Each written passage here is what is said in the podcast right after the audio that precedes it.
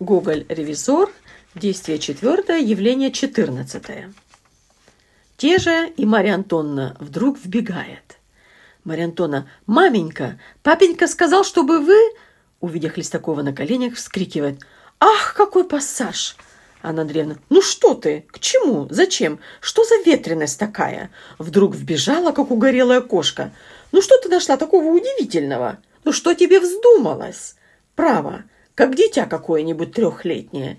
Не похоже, не похоже, совершенно не похоже на то, чтобы ей было восемнадцать лет.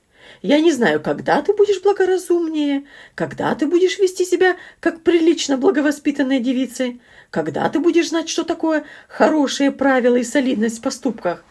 Марья Антоновна сквозь слезы. Я, право, маменька, не знала. Анна Андреевна, у тебя вечно какой-то сквозной ветер разгуливает в голове. Ты берешь пример с дочерей Ляпкина-Тяпкина. Что тебе глядеть на них? Не нужно тебе глядеть на них. Тебе есть примеры другие. Перед тобой мать твоя. Вот каким примером ты должна следовать. Хлестаков, схватывая за руку дочь. Анна Андреевна, не противьтесь нашему благополучию. Благословите постоянную любовь. Анна Андреевна с изумлением. Так вы в нее? Хлестаков. Решите, жизнь или смерть? Анна Андреевна. Ну вот видишь, дура.